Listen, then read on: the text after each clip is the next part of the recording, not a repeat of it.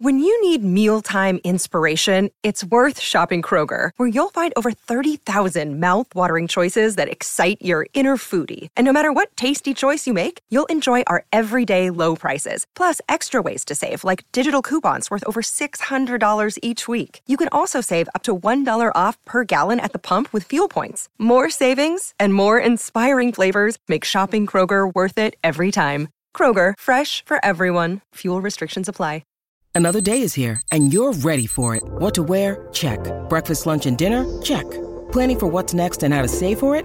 That's where Bank of America can help. For your financial to-dos, Bank of America has experts ready to help get you closer to your goals. Get started at one of our local financial centers or 24-7 in our mobile banking app. Find a location near you at bankofamerica.com slash talk to us. What would you like the power to do? Mobile banking requires downloading the app and is only available for select devices. Message and data rates may apply. Bank of America and a member FDIC.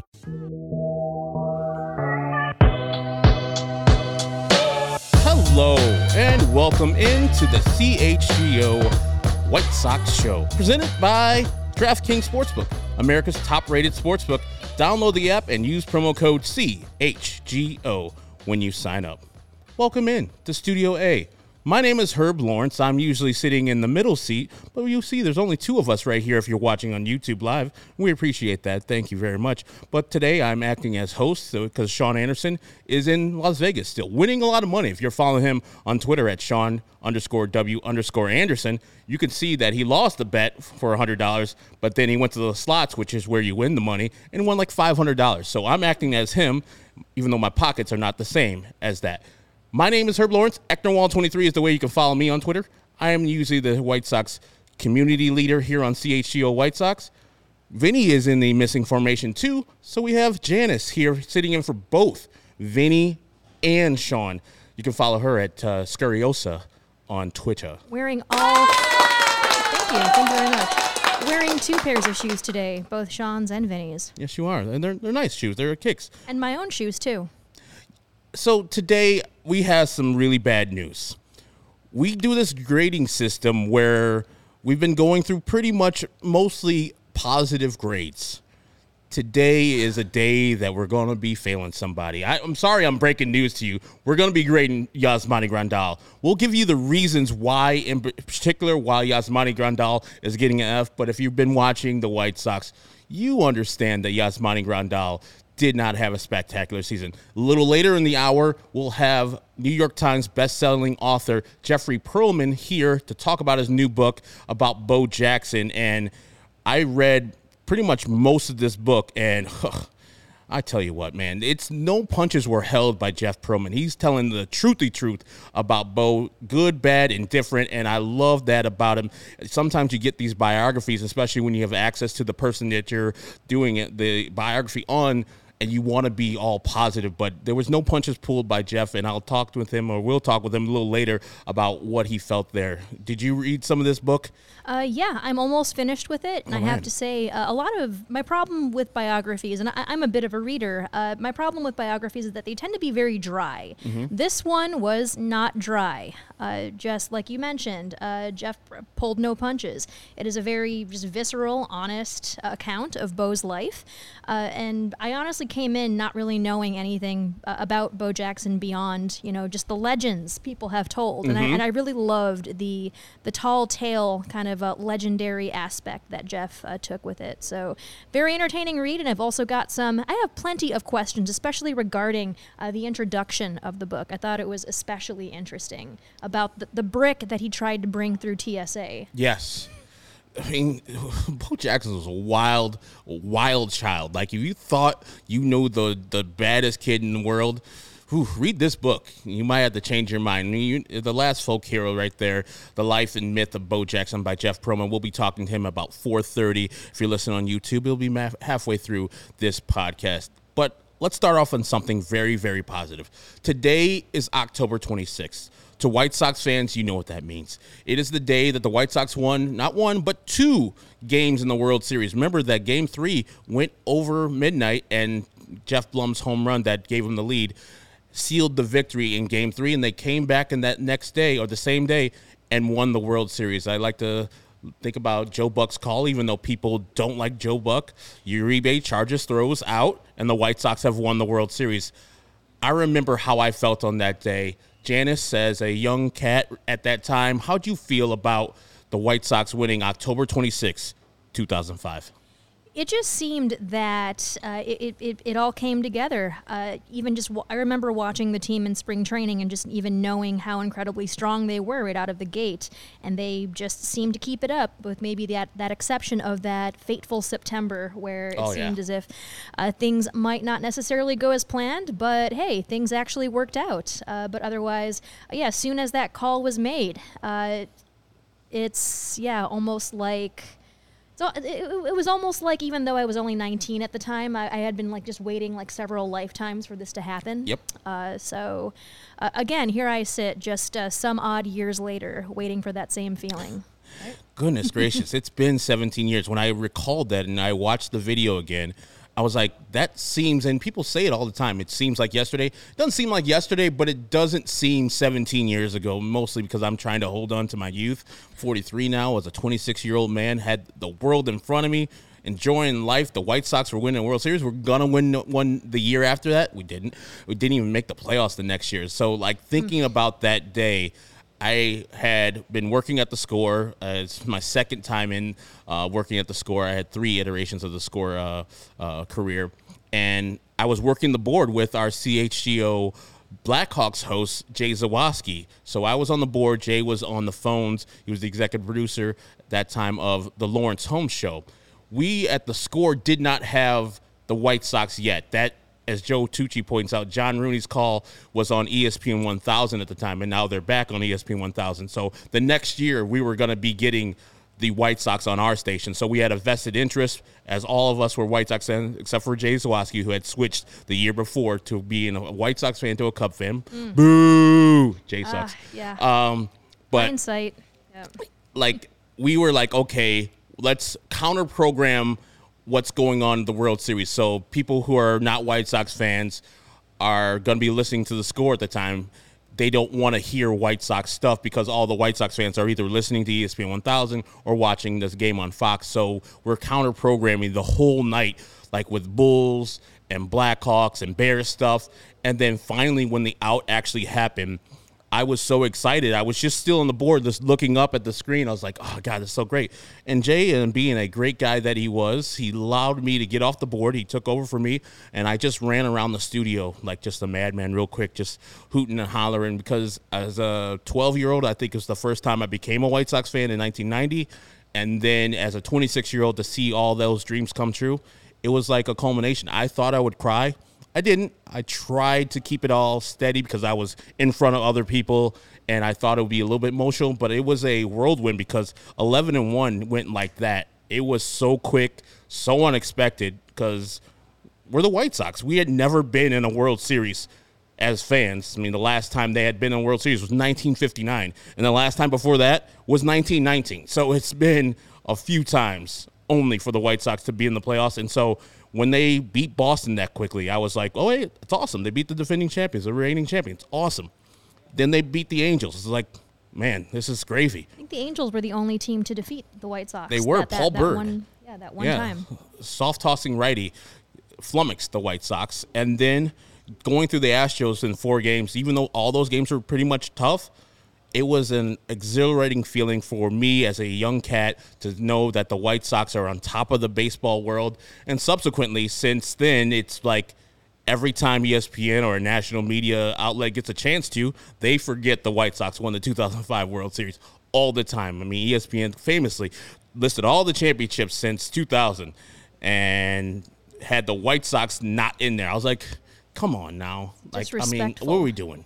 What are we doing here? Like we literally won, and we had the best record, tied with uh, I think the uh, I forgot the Yankees, the Yankees, with the best yeah. record of all time in a postseason.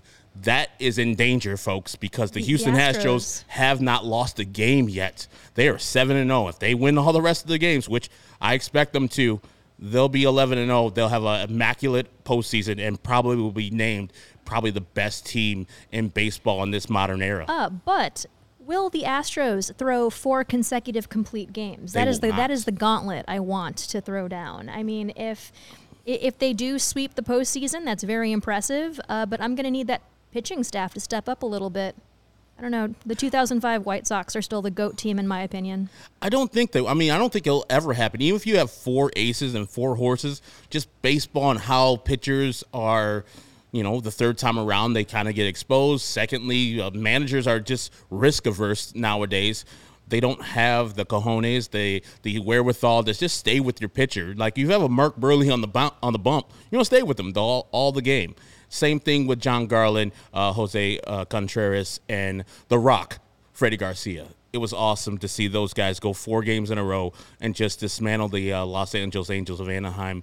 Man, it was just so good. Dan says, "Have faith."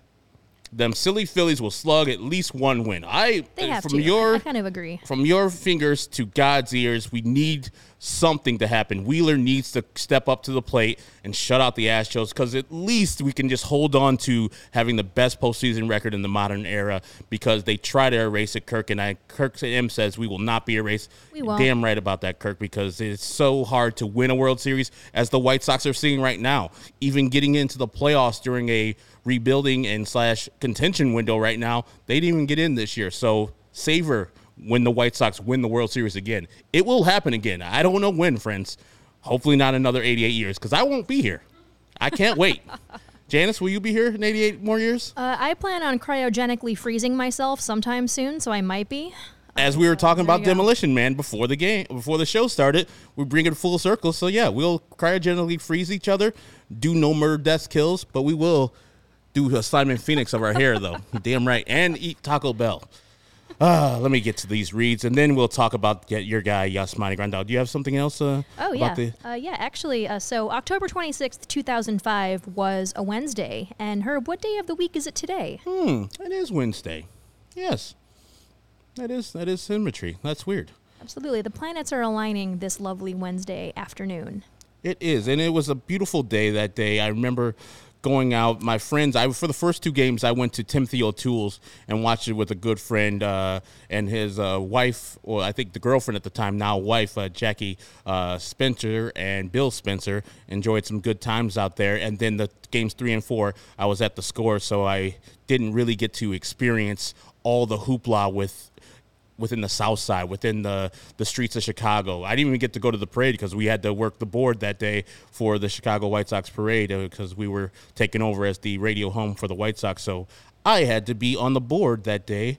But you know, there's a worse things to do than be on the board for a championship parade. Like have a eight thirty a.m. class at DePaul Again. uh, when you live on the south side of Chicago. Hey, I, I, I was I wasn't a wild kid, nor was I a smart kid. So So wait, you didn't live on campus? I did not live on campus. I, I lived with my parents at the time. So you had to commute for an 8 a.m. class, 8:30 class. Wow, and, and you were a sophomore, so you knew better already. I, I never said I was smart, so I couldn't even make it to my 8 a.m. classes when I was in the dorms, and I was like a fourth of a way there.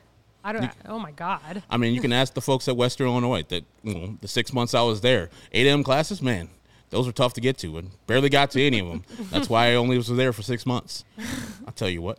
Let's talk about DraftKings. It's time for October baseball, and I'm betting the action on DraftKings Sportsbook, the official sports betting partner of the World Series. Right now, DraftKings Sportsbook has a championship-worthy offer you can't miss. New customers, you can just bet $5 on any World Series game to win $200 in free bets if your team wins. Want to boost your winnings? Check out DraftKings same game parlays. Combine multiple bets from the same game for a bigger payout, and the more legs you add, the more money you can win. I would say a safe bet if you're a new better, bet one game on the Astros. If it doesn't win in game one, do it on game two. Damn it, because you're gonna win your money. yeah, it's Taco Bell money. Exactly. You can g- eat some delicious. It! That's who was that yelling? Do it! Oh, that's uh, my guy Shia LaBeouf. My guy. Download the DraftKings Sportsbook app now. Use promo code CHGO and bet $5 to win $200 in free bets if your team wins. Only on DraftKings Sportsbook with the promo code CHGO. Minimum age and eligibility restrictions apply. See show notes for details. MLB trademarks used with permission. Now I got another read. I gotta hurry up and scramble to it. It's weird on my phone.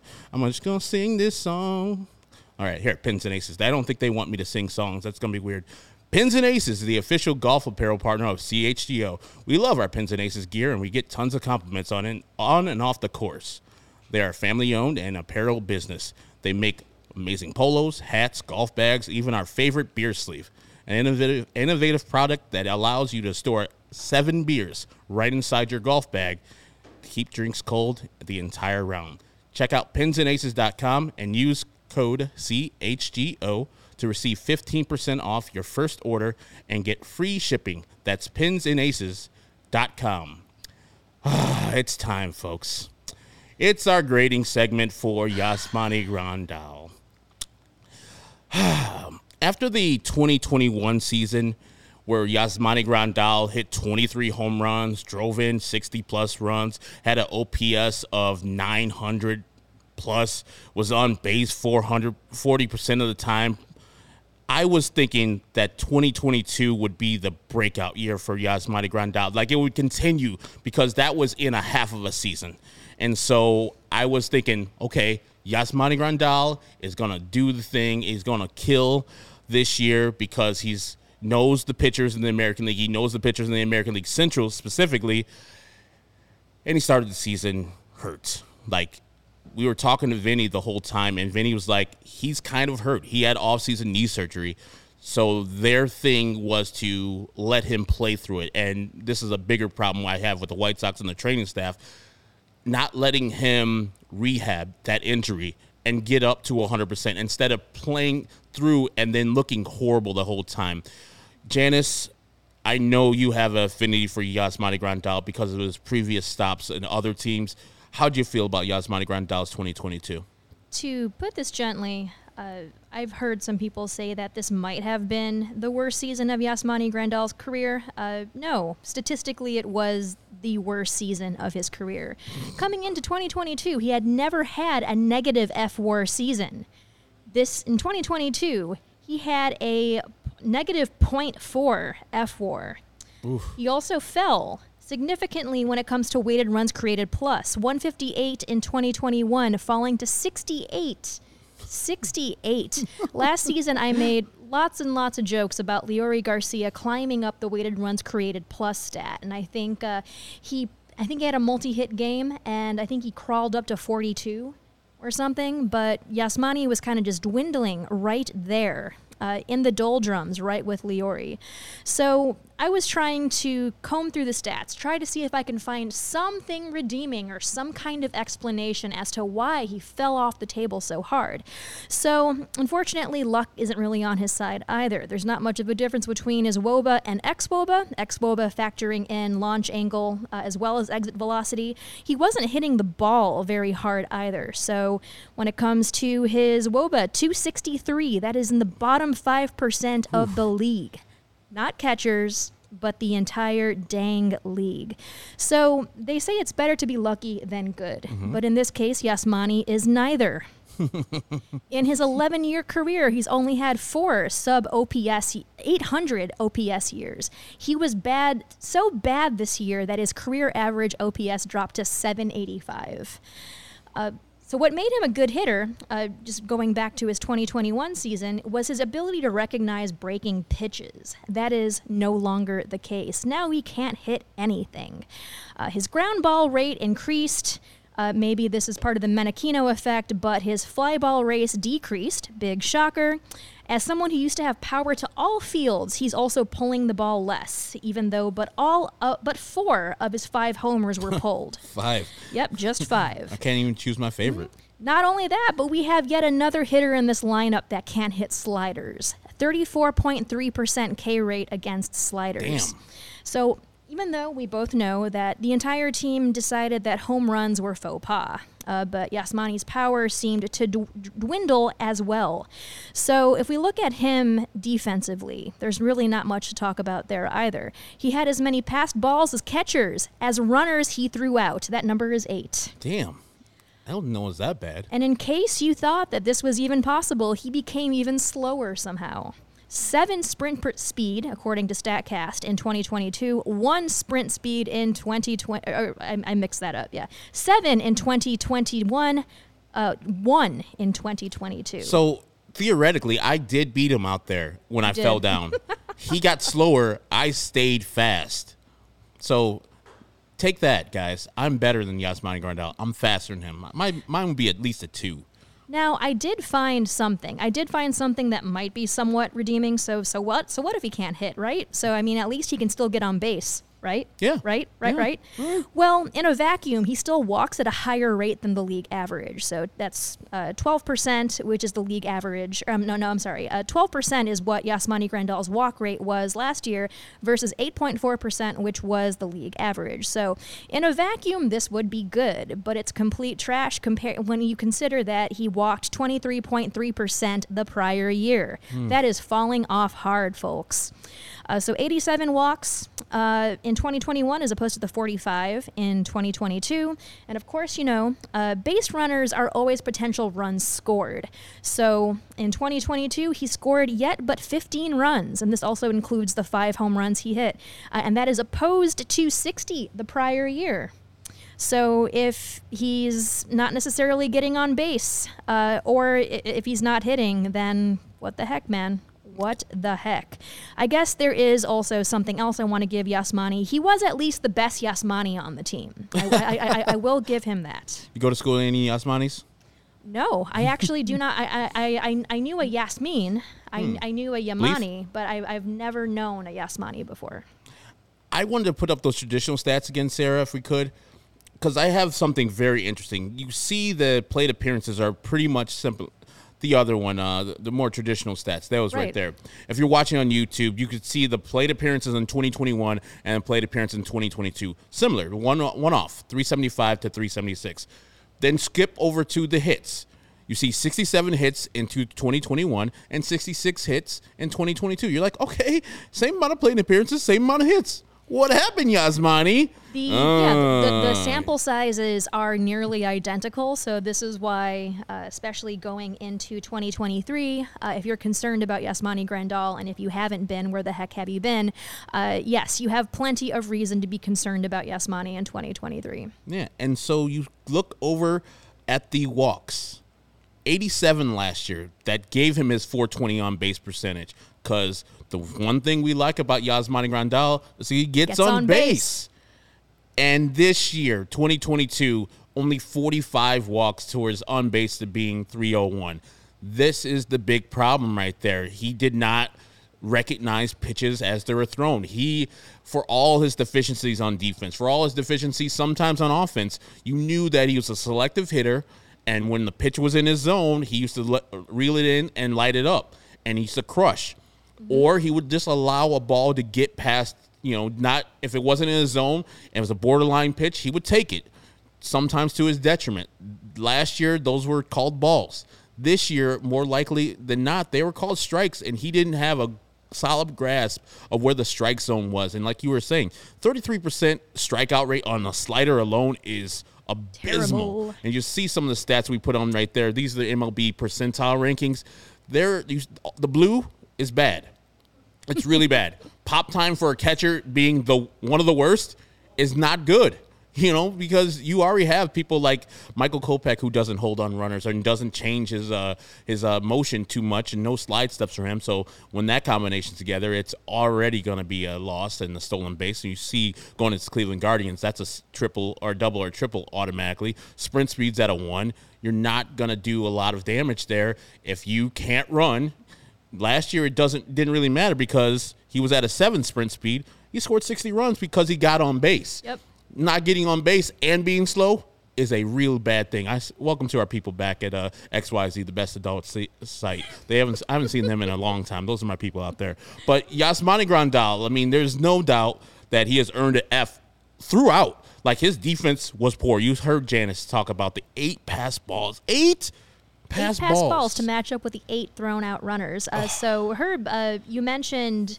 Uh, working with the pitching staff too. So in 2019, when Yasmani Grandal was signed and Dallas Keuchel was announced uh, not too much further after that, uh, on paper, the two of them working together made a whole lot of sense. You Yep. essentially had a corner painting lefty with a catcher known for framing, known for stealing strikes. So uh, on paper, you would think that, hey, you know, this is going to be synergy. This is going to work out well, right? uh, no, that did not happen at all. So uh, that's just a, another example of, hey, you know what? You can like just be a nerd and you know just comb over stats and stuff like that end- endlessly, uh, meaningless in the face of whatever the hell the White Sox did last year.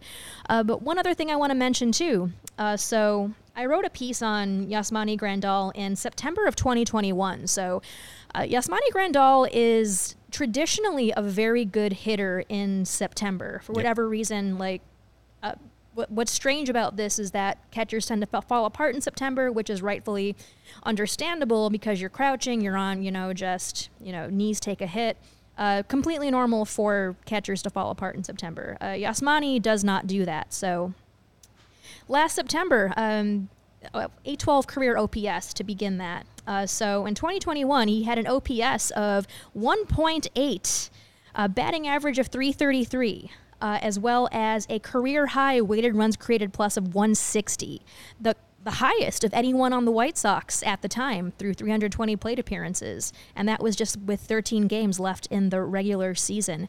So uh, again, with the pitch recognition uh, in 2022, that seemed to completely go out the door. Uh, so last year, he had a 440, 441 WOBA, that's weighted on base average, against velocity against fastballs, and a 400 WOBA against breaking pitches. So uh, yeah, what made Yasmani especially threatening hitter was that pitches pitchers had to be more creative with facing him, and it went from essentially just uh, this high level of difficulty to a, an easy out. Yeah. So. Uh, I, I- cannot words cannot express how disappointed I am. And I heard uh, you were gonna bring us some uh, bacon, some ex Woba bacon. yes, yes. Uh, I don't even know what that means. I'm not analytically inclined. The person that usually sits in, the, sits in this chair, Sean Anderson, is. He knows all these uh, little uh, acronyms and uh, analytics uh, things. But I saw bacon. I was like, word, bring it in. Absolutely. So uh, a little bit on ex exwo bacon or ex wobacon, as uh, the vegetarians might pronounce it as. Uh, it's essentially uh, ex woba, so um, expected weighted on base average, which factors in things like launch uh, angle and exit velocity uh, on contact. So it also factors in uh, things like home runs. And as you noticed, uh, he only hit five of those uh, this year. So his ex wobacon, ex wo bacon this year, was his career worst. Um, so he was in the oh my gosh, it's not even telling me how how bad it was. Uh, pretty much like the bottom five percent of the league. So um, uh, 308 was his uh, ex wobacon, ex wo bacon. Uh, so And last year, let's see, I can't see it from here, but it was in the four 400s. 455. So that's how year. telling you how bad and a precipitous drop that he had from year to year. Yeah. I think at least you know that Yasmani Grandal is not this bad. At least I would think you would know everybody who's out there listening and watching. So this is the outlier. This year was the outlier for most White Sox people, especially Yasmani Grandal, because his stats were bottom of the league, not bottom of the league for catchers, bottom of the league for all hitters. And he was making $18 million this year and going to be making $18 million in 2023, his last year of his contract for the White Sox. I expect a huge bounce back because of time off, because of just as a professional that Yasmani Grandal is. He doesn't want to go into his walk year being this guy because he won't get another contract. He Right. won't be able to be signed by somebody for a lucrative deal because he's like 34 years old. This will probably be his last contract coming up this next year. So he will probably dedicate himself in this offseason, have a full year of health without an offseason uh, injury to rehab. I expect maybe not the 2021 Yasmani Grandal, but the 2020 Yasmani Grandal, where his OPS was 773 because he loves Chicago. Now it sounds, it may sound as if I am just completely on the verge of crying here, uh, just mainly because I am. No, I'm kidding. I'm, I, I won't cry, at least that hard. uh, but I, I really, I'm still a fan, and I really do hope that he bounces back in 2023. Uh, just mainly because uh, my reputation depends on it, uh, and also too. For my sake and this entire team's. I I just hope he stays injury free uh, for in his last contract year. So I was extremely happy when he was signed in 2019. Uh, he had two very good years. Yep. I feel as if a lot of folks forget those first two years, just mainly because this past year was so terrible. Correct. Like he was incredible last year. Oh my like, goodness! Holy, oh my I god! kept on telling Kansas City people after Salvy Perez hit those 50 home runs, like congratulations Yasmani Grandal was a better catcher than Salvy Perez. In the short period of time, he had just as big, I think even a bigger war than Salvy Perez. And we all know that's a cumulative stat. So having only 90 games yep. played where Salvy played almost 150, it's a big time difference. And the 23 home runs and 63 dri- driven in and almost 930 uh, OPS was a great year for Yasmani Grandal. I just think people, as we said with the Yoan Moncada episode, pick their guy that they don't like and once they don't have the good year, they're pouncing on it immediately. And Yasmani missed half the year, and so people are pouncing him. When he came back and start hitting the ball off the cover, oh, you, you should have been healthy the whole year. Like, come on now, you got to give him credit when he does well because that 2021 was awesome. Although a lot, a lot of folks were getting on his low batting average too, and so I, I had to re-educate some people there and just be like, uh, he's not that kind of hitter. Oh. Uh, he, only has two outcomes. He either just completely clobbers the ball or he gets on base. Or if we talk about that September 2021, he was actually hitting for contact. So uh, typically you don't mention BABIP and Yasmani Grandal in the same sentence, but no, he was absolutely hitting for contact and power uh, for those two final months. And so a lot of people were saying, uh, yeah, it's because he had just recently come off of, uh, of surgery. He had surgery uh, last year and then came back mm-hmm. and was absolutely clobbering uh, the ball. And I was kind of hoping something similar would happen uh, in 2022 because, again, you know, he spent some time on the injured list, uh, even though he was obviously playing through an injury. Uh, and then, uh, yeah, he was facing uh, pitchers down in Charlotte. I honestly don't think he rehabbed enough, in my opinion. but otherwise, I was kind of hoping for that similar bounce back, but that didn't happen. but man, Herb who knows at this point? Yeah. He, he just needs to be better. We're going to give him F's throughout the board. Defense, offense, overall, he failed miserably this year. If anybody failed, he was the worst player in White Sox this year. He was the personification of all the White Sox struggles, which kind of gives me hope because multiple things are going to happen next year that are going to help Yasmani Grandal. As you were saying, his pull, he's mostly pull happy when he goes as a left-handed hitter shifts are done now. So it'll open up some spots where he was just hitting balls right to a guy that was playing medium right field and he was throwing Yasmani Grandal out by 30 feet. Those things are over now. Those players have to play in the infield and two and two, one two guys on both sides of second base. So Yasmani Grandal should see a tick up if you are batting average guys see a tick up a little bit in his batting average and his on base percentage. And I feel like with his knee problems, uh, a thing of the past, hopefully, his power should return. Maybe not 23 home runs, but I think that he'll be much better than he was this year. So F all the way around the board, but there's got to be some positivity headed into 2023 because he's not going anywhere, folks. He's not getting traded. No one's taking 18 million from one of the worst baseball players in 2022.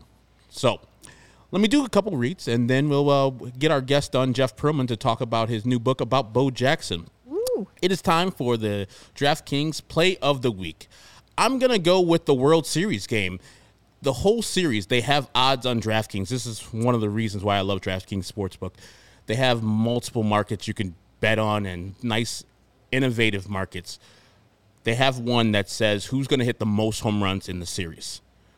Right now, you can get Bryce Harper at plus 600 to hit the most home runs in the series. I think the the best odds or the worst odds are uh, Yordan Alvarez at plus 300. Good odds for you right there. But I think Bryce Harper, who's been hitting the ball off the cover, he's been doing very well. That's good value for you. I think he's the third or fourth highest uh, person in that thing. So go there to DraftKings Sportsbook, bet on Bryce Harper hitting the most home runs this series, even though I think they're going to get swept. I think he's going to do well this series. Draft, download the DraftKings Sportsbook app now and use promo code CHGO and bet $5 to win $200 in free bets if your team wins in the World Series. One game. Only on DraftKings Sportsbook with promo code CHGO. Minimum age and eligibility restrictions apply. See show notes for details. MLB trademarks used with permission. And now, Chi-Town Custom Cornhole, the number one cornhole provider in Chicagoland and Illinois since 2007. Our signature box style design can be digitally printed, covered in vinyl, and painted. Our cornhole boards come with a built-in drink holders recessed in in the back, LEDs that light up the hole, and interior or and exterior handles for easy carrying and handcrafted scorekeepers. Veteran owned and operated, we can ship them anywhere and offer local pickups, specializing in corporate designs for your company's next marketing or social event, wedding gifts, or all gifts for all occasions, and especially tailgaters. And speaking of tailgaters, Chi-Town Cornhole made our boards, and the last Chicago Bears or CHGO Bears tailgate we went to, we had our Chi-Town Cornhole t- uh, boards out there with the bags. And as you see on the screen, November 6th, Bears versus Dolphins. CHGO Bears tailgate again.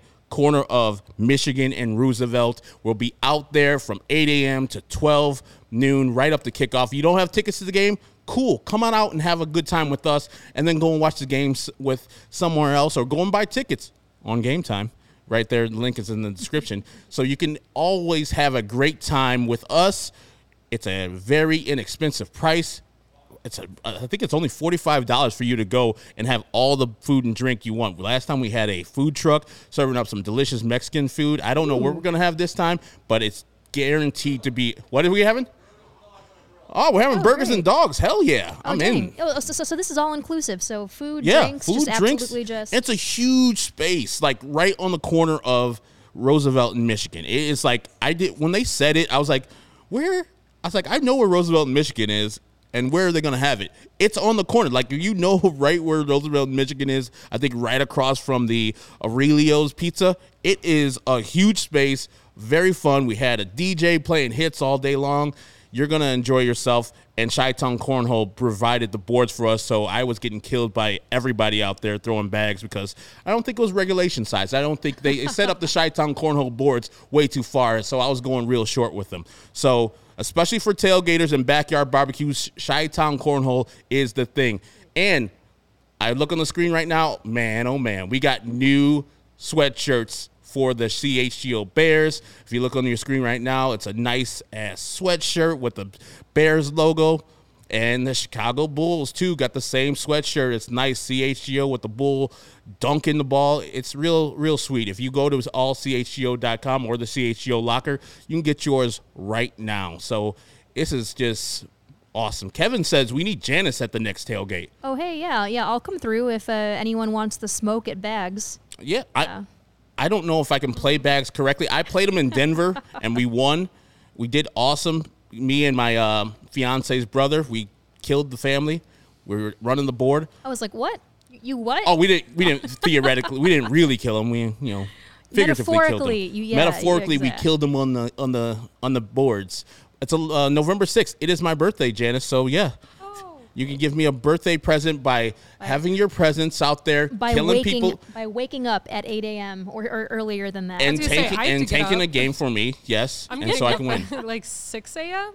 5:30 a.m., 6 a.m. to set up. I mean, it's just like school. Yeah, just like back in the day. I, I, All hands on deck. Remember that was like 17 years ago. I am not the same person I was 17 years ago, Herb. You can go check out their website at chitowncornhole.com and make sure you follow them on Instagram at Chi-Town Custom Cornhole Boards.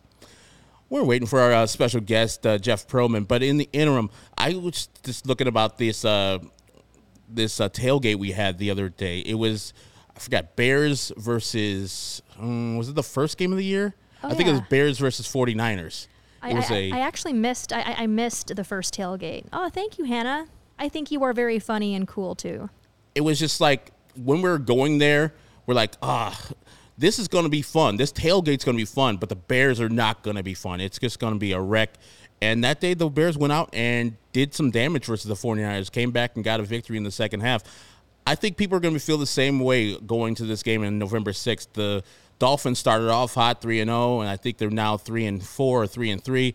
So, you know, Tua Tagovailoa has had uh, his ups and downs with concussions and things like that. Come out and have a good time with us at that tailgate because no matter what the result of the game is later in the day, we're going to have an enjoyable time. And this time, actually, since it is my birthday, I can stay here. The last time I had to come back to this, these studios at CHGO and do a uh, pregame show about the White Sox and the Detroit Tigers. This time I have no such a thing. Well, honestly, this tailgate truly, and this isn't even just because we work at CHGO, it really is one of the coolest and I think special and unique tailgates that are offered for the Bears. I mean, it's 46 45 $46 for free, for all you can eat, all you can drink, four or five hours of just hanging out. And I it's mean, a quick walk over to Soldier Field too. well, yeah, yeah, it's like two blocks. It's so quick. Yeah, and it's it's just everyone should go. I think it's such a fun like thing that we've created here. Yeah, and pick, and speaking of, it's so picturesque down in that area too. It's just like you see the big buildings. You're right across the street from Grant Park. You see those statues. So yeah, it's going to be a great time had by all. Speaking of our guest, uh, let's just discuss the book that we've read already. Is Jeff Pearlman's book uh, about Bo Jackson, the last folk hero, the life and myth of Bo Jackson.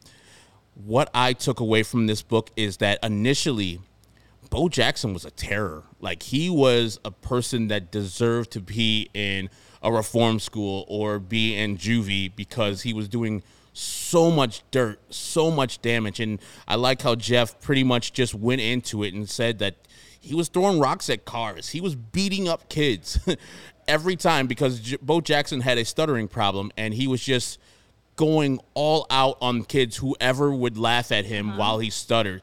And so it was just like a terror uh, and you know back in the late 70s in that era they didn't have like the speech pathologist that they have now and you know alabama they were definitely not checking for poor black kids having um, a speech speech impediments so what do you think about initially the first book? You talked about the introduction and how thrilling and how like shocking it was to you.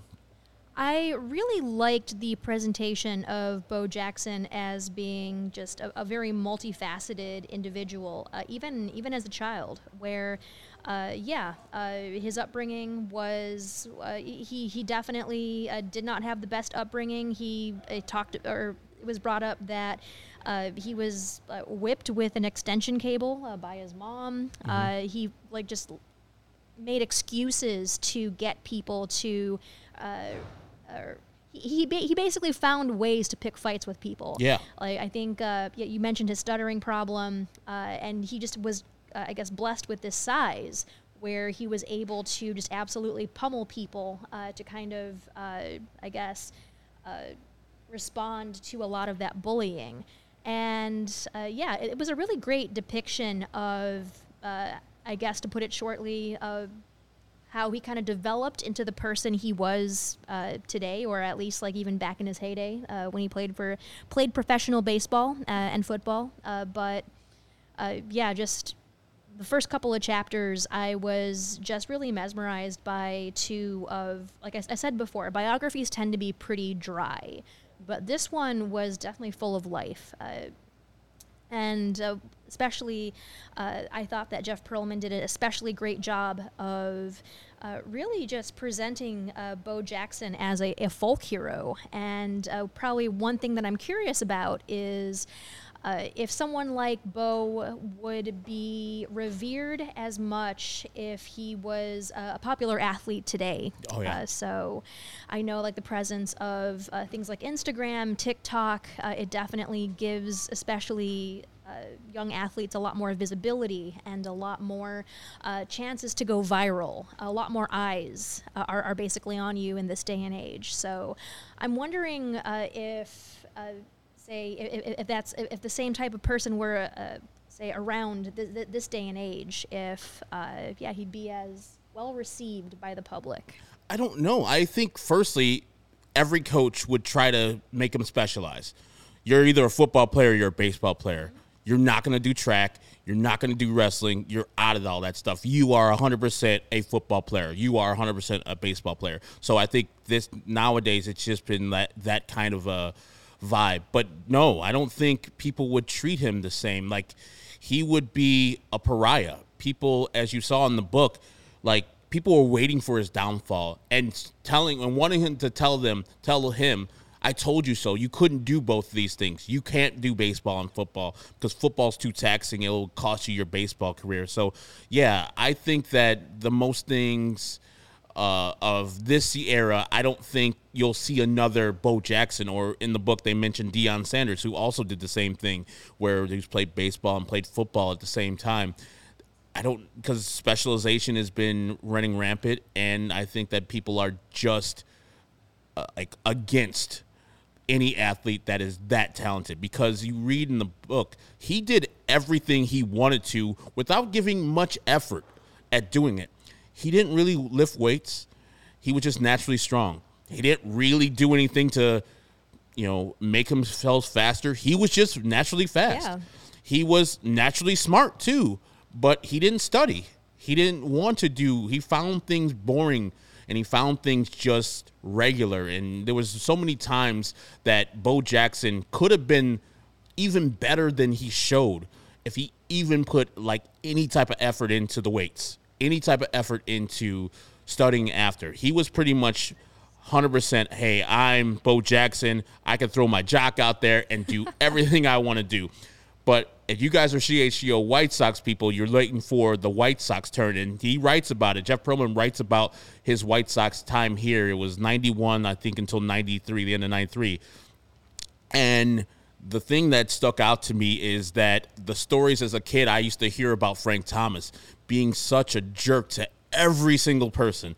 And Jeff goes in on Frank Thomas and he gets quotes from people who were Frank Thomas's teammates and said Frank was a, a terror. He was a mean guy to a per, to people that he didn't need to be mean to, like clubbies and media people. But Bo was the person that said, Hey, I remember you back in Auburn when you were a freshman and I was leaving school. Stop that stuff. You know, Bo got different perspective after his hip injury with the Raiders. It seemed like he became more of a student of the game of baseball. He became a lighter guy. He became more a friendly guy. Understood the gifts that he was given and has been taken away, and doesn't take it for granted now. And he wanted Frank to know that you can't just be a jerk all the time because Bo was a serious jerk in high school and college and in his pro career. And he realized after his hip uh, injury that that all got taken away, and all the fans and all the f- uh, people who were cheering for him kind of went away too with all that uh, injuries, and the adulation went away, and so he got a, a, bitter little pill to swallow, and that was good for him to pass that on to Frank because it seems like Frank now, and I've met him in his playing career and post playing career, he seems like a much gentler guy than the guy that was presented to us as the uh, the ornery superstar. So yeah, I just think that Jeff did a good job with this book. I, I don't know what the dis- miscommunication is. I hope he is doing well. I hope it's just he's on another call because he's been very busy. This is why we set it up at this time. He's been very busy promoting his book. It just came out yesterday. So if you have a chance, The Last Folk Hero, The Life and Myth of Bo Jackson is a good read. I am not a voracious reader, but I got through this book pretty quickly. I haven't finished it yet. It's about what 300 plus pages, mm-hmm. but it's a quick read, very quick read, and he goes into very descriptive details of how Bo did in high school, how he did as a little guy, and he's like he's methodical about it. He's not rushing to get to the part that you want to get to. He's letting you and building a picture exactly of how Bo's life was. I felt like I was in Bessemer, Alabama, in poverty, running around throwing rocks with Bo myself. I especially really love the literary devices that he used, especially in terms of mythology. So he presents uh, Bo Jackson as this last folk hero. And so, like I said before, uh, the fact that uh, a lot of these stories about Bo uh, rely on personal accounts. And of course, too, as the years pass by, some of those accounts uh, may or may not be true, as, as uh, perhaps uh, true as individuals may feel they are. So, a great example is the prologue uh, where they talk about uh, a flight on September 15th, 1991, where members of the Chicago White Sox uh, thought they were about to die in a plane crash. Yeah. Uh, that is the opening line of the prologue. Uh, I am not para- paraphrasing anything, uh, nor is that a spoiler. that is how the book opens. and of course, I was hooked. I just wanted to know more. I, I kind of vaguely knew about this, but Uh, the way that uh, Jeff really tells the story is really great, and the way that it ends too.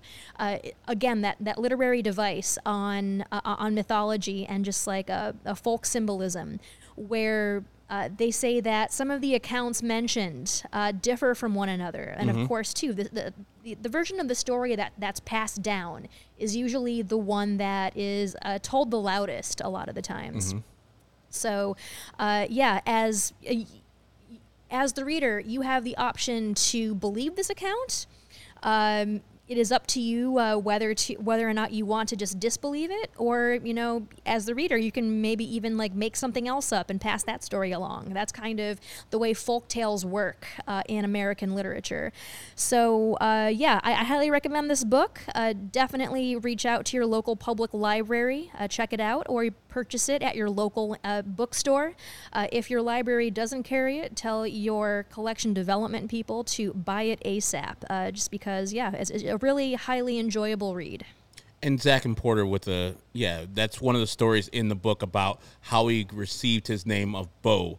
Uh, his given name is Vincent Edward Jackson, so he has a uh, very very special, unique way of how he got that name. It's not a great thing. If you are uh, part of PETA, you will not want to read this book because he gets into it and it's very very graphic. I just texted Jeff and he said it's just a miscommunication and we'll book him for another day. But we talked about the book and we gave you exactly what it's about. It's up to you if you want to buy it. I would suggest if you are a fan of my age that enjoyed Bo Jackson, thought about the mythology about Bo Jackson, how great he was as a Raider, and how great he was in Super Tecmo Bowl.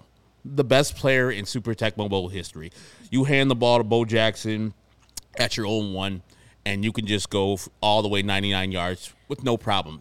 Just going fast, going through uh, tacklers, the best player of all time. And he was that in college. He was a diesel ass running back in college that they My didn't gosh. use enough.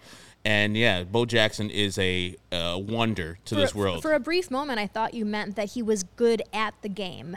And I mean, Oh, no. Oh, a- a- he at probably was, point, too, like, playing i- like, himself. if, if you were to tell me anything about Bo Jackson, I would probably believe it. Yeah, I mean, he. There's one story in there where he's talking, and I hope Jeff doesn't help, uh, mind that I say this.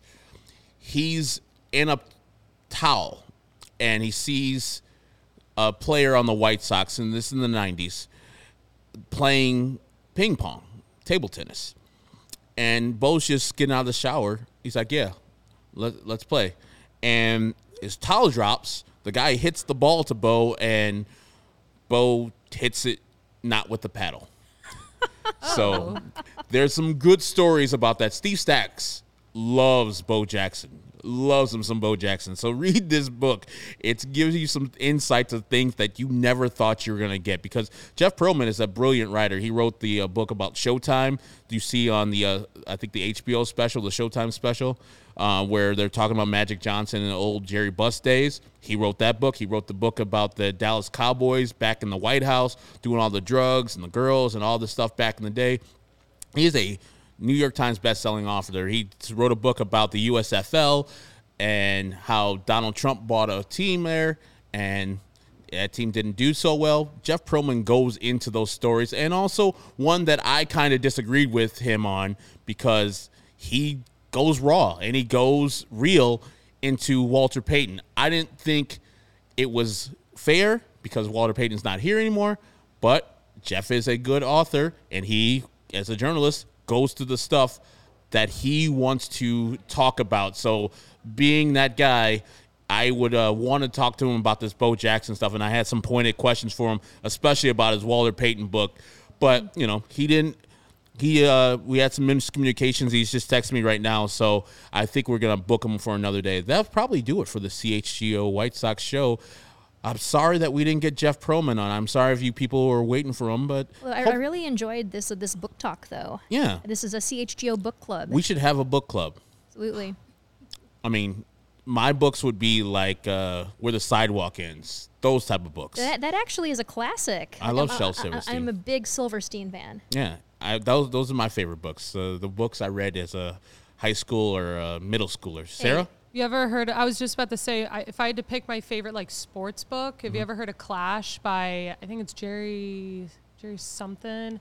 I I haven't. What was it about? Crash. It's uh it's literally like 150 pages, super fast. You can read it in a day, but it's it's just goes through like this kid's story of him being the star football player and then he ends up meeting a friend who's like a scrawny like no one likes him. He's bad at like football and sports and it's kind of like their journey of becoming friends, but he used to bully him and it's it's a very it's called Crash. Mm-hmm. It's by like Jerry Splan- Splander, I want to say. Great book though, highly recommend.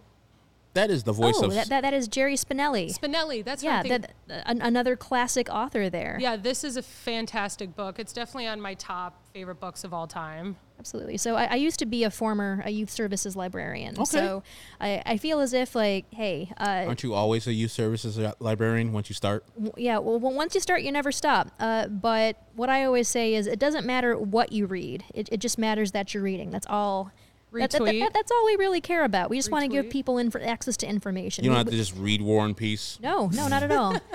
Okay. J- just as long as yeah, we don't even care if you're being noisy. Gone with the honestly. Just, Wind. j- j- j- just read. That's all we care about.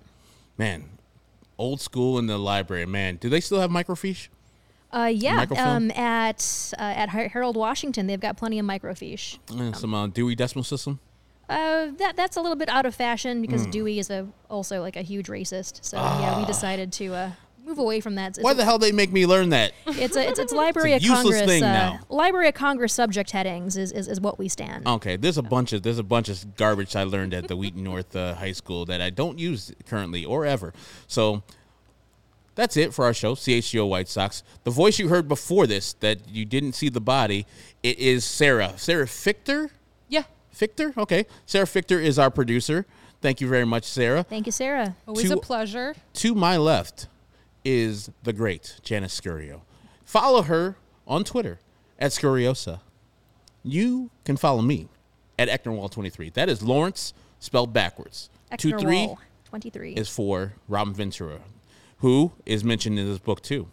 It's a very good story about how he charged uh, Nolan Ryan. So read the book. Timeless account. There's a lot of good stuff in this book. That's why I'm so sad that Jeff didn't make it. So, for Je- for Janice, for Sarah, I'm Herb. We'll catch you tomorrow. Well, I'll catch you tomorrow. I think Vinny will be back. Sean will be back on Sunday.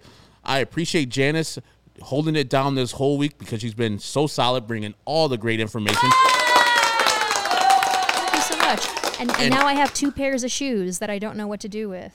Yeah, they're, they're pretty big.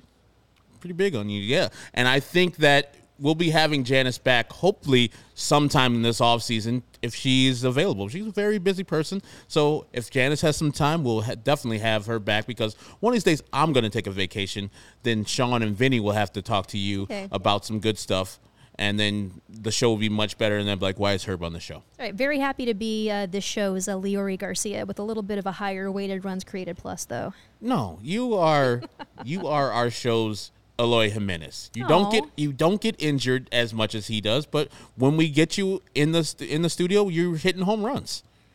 It's awesome, and we'll love to see you back here on CHGO White Sox one of these times because the shows have been very entertaining and been very fun for myself and for Sarah and for our guy Stephen Nicholas, who I called Stephen Alexander the other day. I'm still sorry, Stephen Alexander, for messing your name up. So for Janice, for Sarah, I'm Herb. Peace out.